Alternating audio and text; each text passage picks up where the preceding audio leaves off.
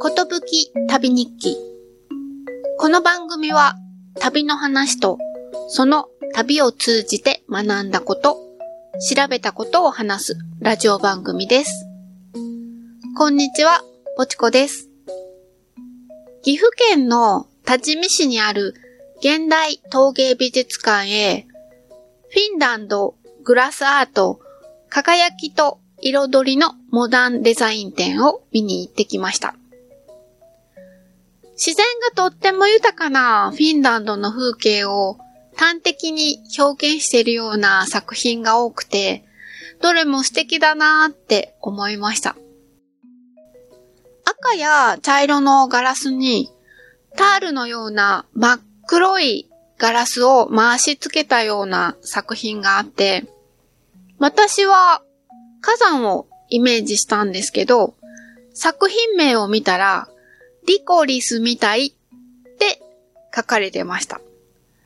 作品を見たこの作家のお子さんから出た感想を使ったって書かれてて、なんだかほのぼのとしちゃいました。フィンランドの国民的なお菓子、リコリスの入った真っ黒いグミ、サルミアッキの味を思い出しました。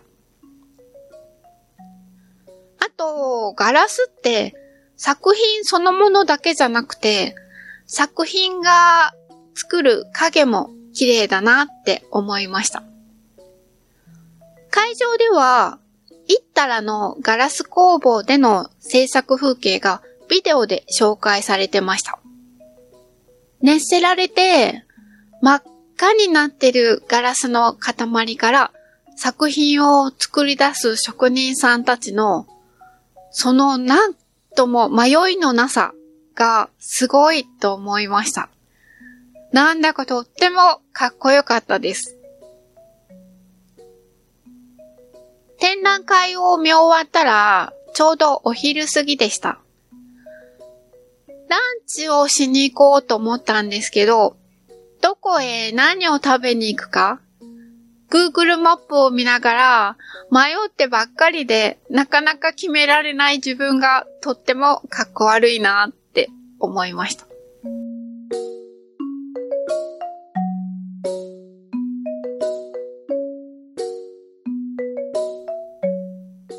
今回は昨年末に行った台湾高尾旅行の5日目最終日2023年12月24日の話です。ホテルの近くに朝食を出すお店がありました。朝出かけるときに前を通るたびに食べている人とか買いに来ている人がいてコンスタントに流行ってる感じだったので最終日はそこに買いに行くことにしました。お店に行くとまたしてもメニューが頭の上の高い位置に掲げられているからどうやって注文しようかなって思っていたら、紙と鉛筆を手渡されました。メニュー表です。それぞれのメニューの横に個数が書き込めるようになっていました。数字の3に、明治時代の明治と書く食べ物は何だと思いますか？ヒント。読み方は、三民地です。わかりますか？何か。答えはサンドイッチです。次。吐くっていう字に、つかさと書いて、トースと読みます。なんだかわかりますか？トーストです。食べ物を表すのに、吐くっていう字を書くっていうのは、ちょっとむって思いますけど、はい、トーストです。そしてもう一つ。えー、漢字の漢に、保つという字の下に、土という字を書きます。これで、ハンバオと読むそうです。なんだかわかりますか？ハンバーガーです。朝食のパンメニューは英語の当て字が多いんですね。それらに挟む具は、卵からハムやツナなどたくさんあります。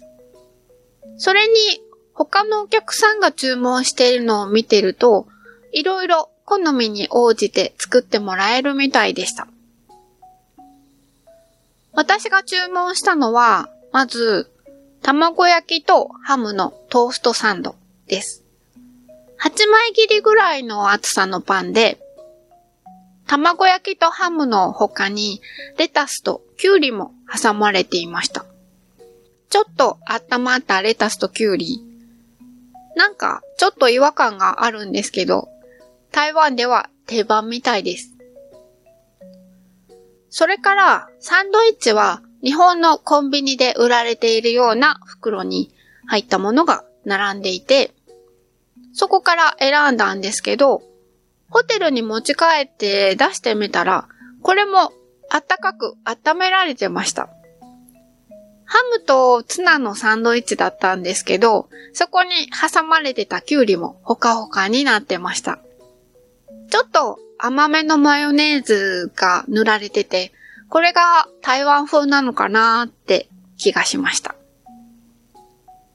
それから飲み物は冷たい豆乳を買いました。お砂糖が入ったものとお砂糖なしのものがあるんですけど、お砂糖入りの方が一般的みたいでした。日本の豆乳よりもさらっとしててあっさりした感じです。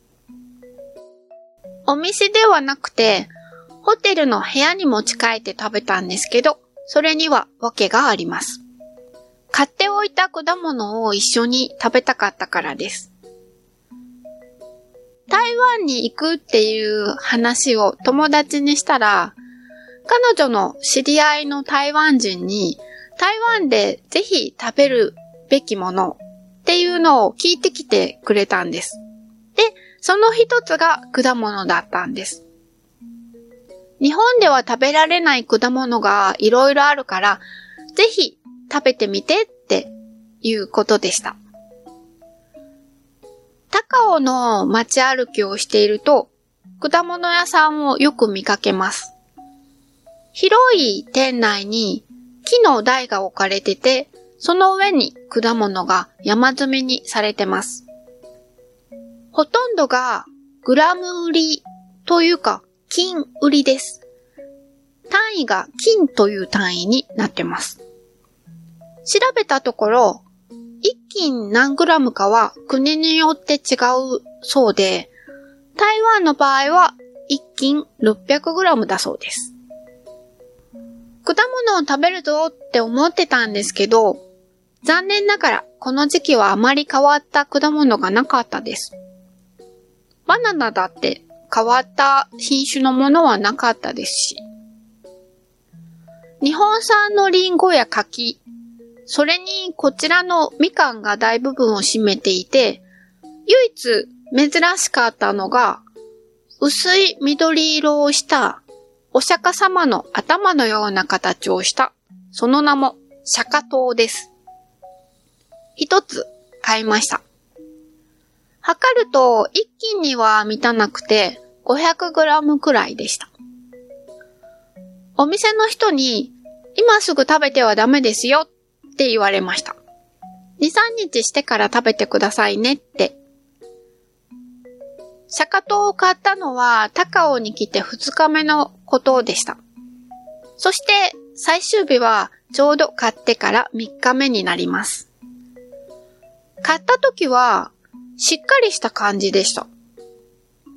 お店の人は食べ方は簡単で手でパカッと割ればいいって言ってたんですけど、こんなしっかりしたもの手で割れるのかなって感じだったんです。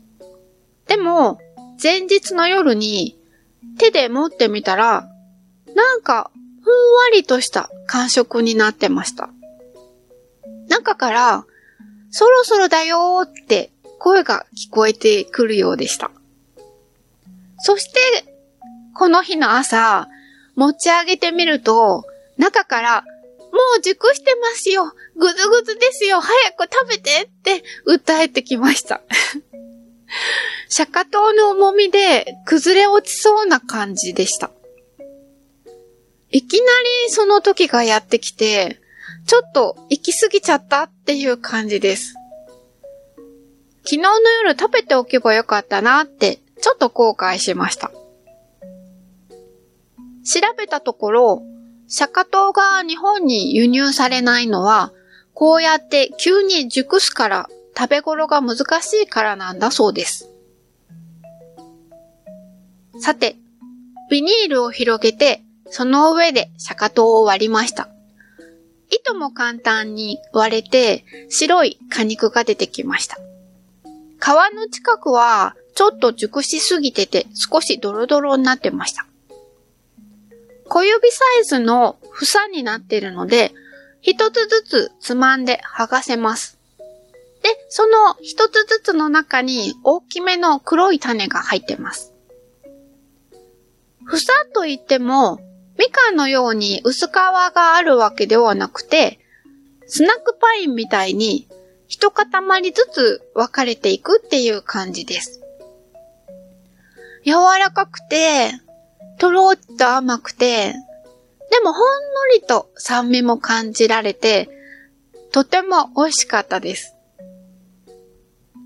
何に似てるかっていうと、臭くないドリアン。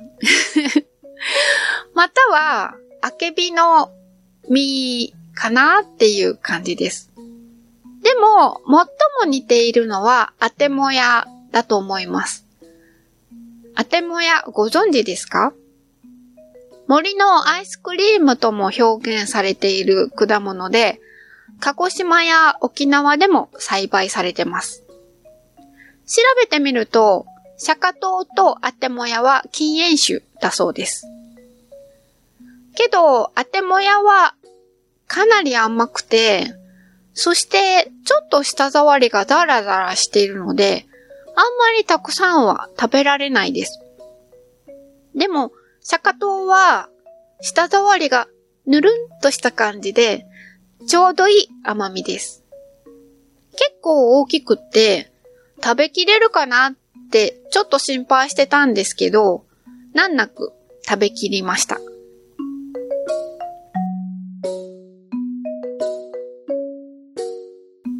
この日は、お昼発の高速鉄道で台北へ向かって、台湾、桃の園と書いて、タオユエン国際空港から名古屋へ帰るだけです。でも、最後のミッションが残ってます。それは、駅弁を食べることです。台湾の人から、ぜひ食べてきてって言われてたもう一つが駅弁なんです。高尾の高速鉄道駅に着くと、改札近くで売られてました。四角い箱に入ったお弁当で、豚肉と鶏肉とベジタリアンの3種類が売られてました。ちなみに、隣接する台湾鉄道の改札近くには、台湾鉄道の駅弁が売られてました。こちらは丸い容器に入ってて、高速鉄道のものよりも若干値段が安かったです。でもこっちも3種類ほどしか種類はなかったです。駅弁を買う人は意外と多くて、特に台湾鉄道の方は列車が到着するたびに長い行列ができてました。台北までの切符は事前にインターネットで買っておきました。でもその時に送られてきた控えは、そのまま切符としては通用しないので、窓口にその控えとパスポートを提示して切符と引き換えてもらう必要があります。ホームに降りると、お掃除係の人が6人、2列に整列して待ってました。高尾駅が始発駅で、来た列車が折り返し運転をするので、到着した列車の乗客が降りたら、すぐに乗り込んでお掃除を開始します。東海道新幹線の東京駅と全く同じだなって思いました。お掃除が終わって列車に乗り込むと、またどこかで見たような風景だなって思いました。座席も雰囲気も日本の新幹線にそっくりです。そして、列車の中でお弁当を広げるのも日本と同じです。でもお弁当の中身は台湾風でした。お弁当箱全体にご飯が敷かれていて、その上におかずが乗ってます。真ん中にメインのものがドーンと乗ってます。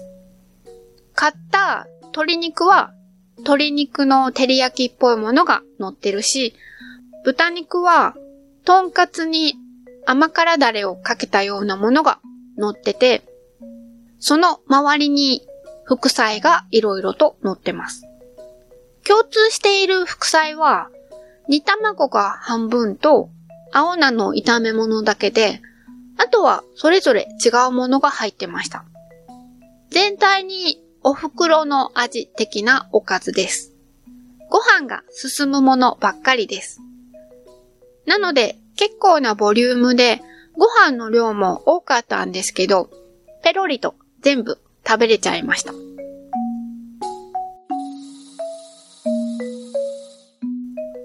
駅弁を食べてうとうとしてたらあっという間に着きました。高尾から1時間半ほどです。台北駅の一つ手前の高鉄タオユエン駅で降りて、地下鉄に乗り換えて空港へ行きます。高尾で買った鉄道の IC カードは北京の地下鉄でも使えます。それにコンビニの支払いにも使えるので、空港駅のコンビニでお菓子を買って使い切りました。でも IC カード自体は、またいつか台湾に来る時のために大事に取ってあります。台湾に来る時は、タイガーエアっていう LCC だったので、飲み物もビデオもなくて退屈でした。帰りはチャイナエアラインです。たった2時間ほどのフライトなのに、機内食もあるし、飲み物でアルコールも出るし、ビデオもちゃんとついてました。乗ってすぐにどの映画を見ようかなって選び始めたんですけど、どれも到着時間まで短いので最後まで見られないかもしれませんって表示が出ました。なので映画を見なくちゃいけないし、あー、なんかアルコールも飲みたいし、あー、ご飯は選べるんだ、どっちにしようって忙しくしてたら、あっという間に名古屋に着きました。この日はクリスマスイブでした。でも、あんまりクリスマスの感じはしなかったです。飛行機のドアを閉めるときに CA さんと係の人がメリークリスマスって挨拶を交わしてたのが印象的だったのと、到着した時に機内でクリスマスソングが流れていたくらいでした。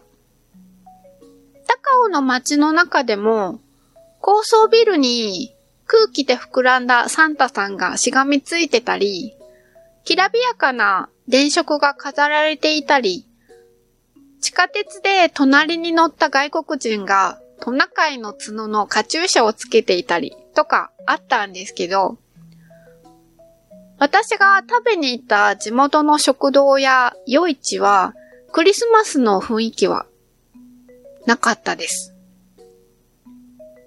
空港に着いたらクリスマスケーキを買って帰ろうって思ってました。でも到着は夜の9時前。エレベーターに乗ってお土産屋さんがたくさん入っているフロアのボタンを押しました。そしてそのフロアに到着してドアがバーンと開くと、なんと、もうそのフロアは照明が落とされて暗くなってました。もうお店はみんな閉まってました。残念です。仕方がないので、翌日自分でケーキを焼きました。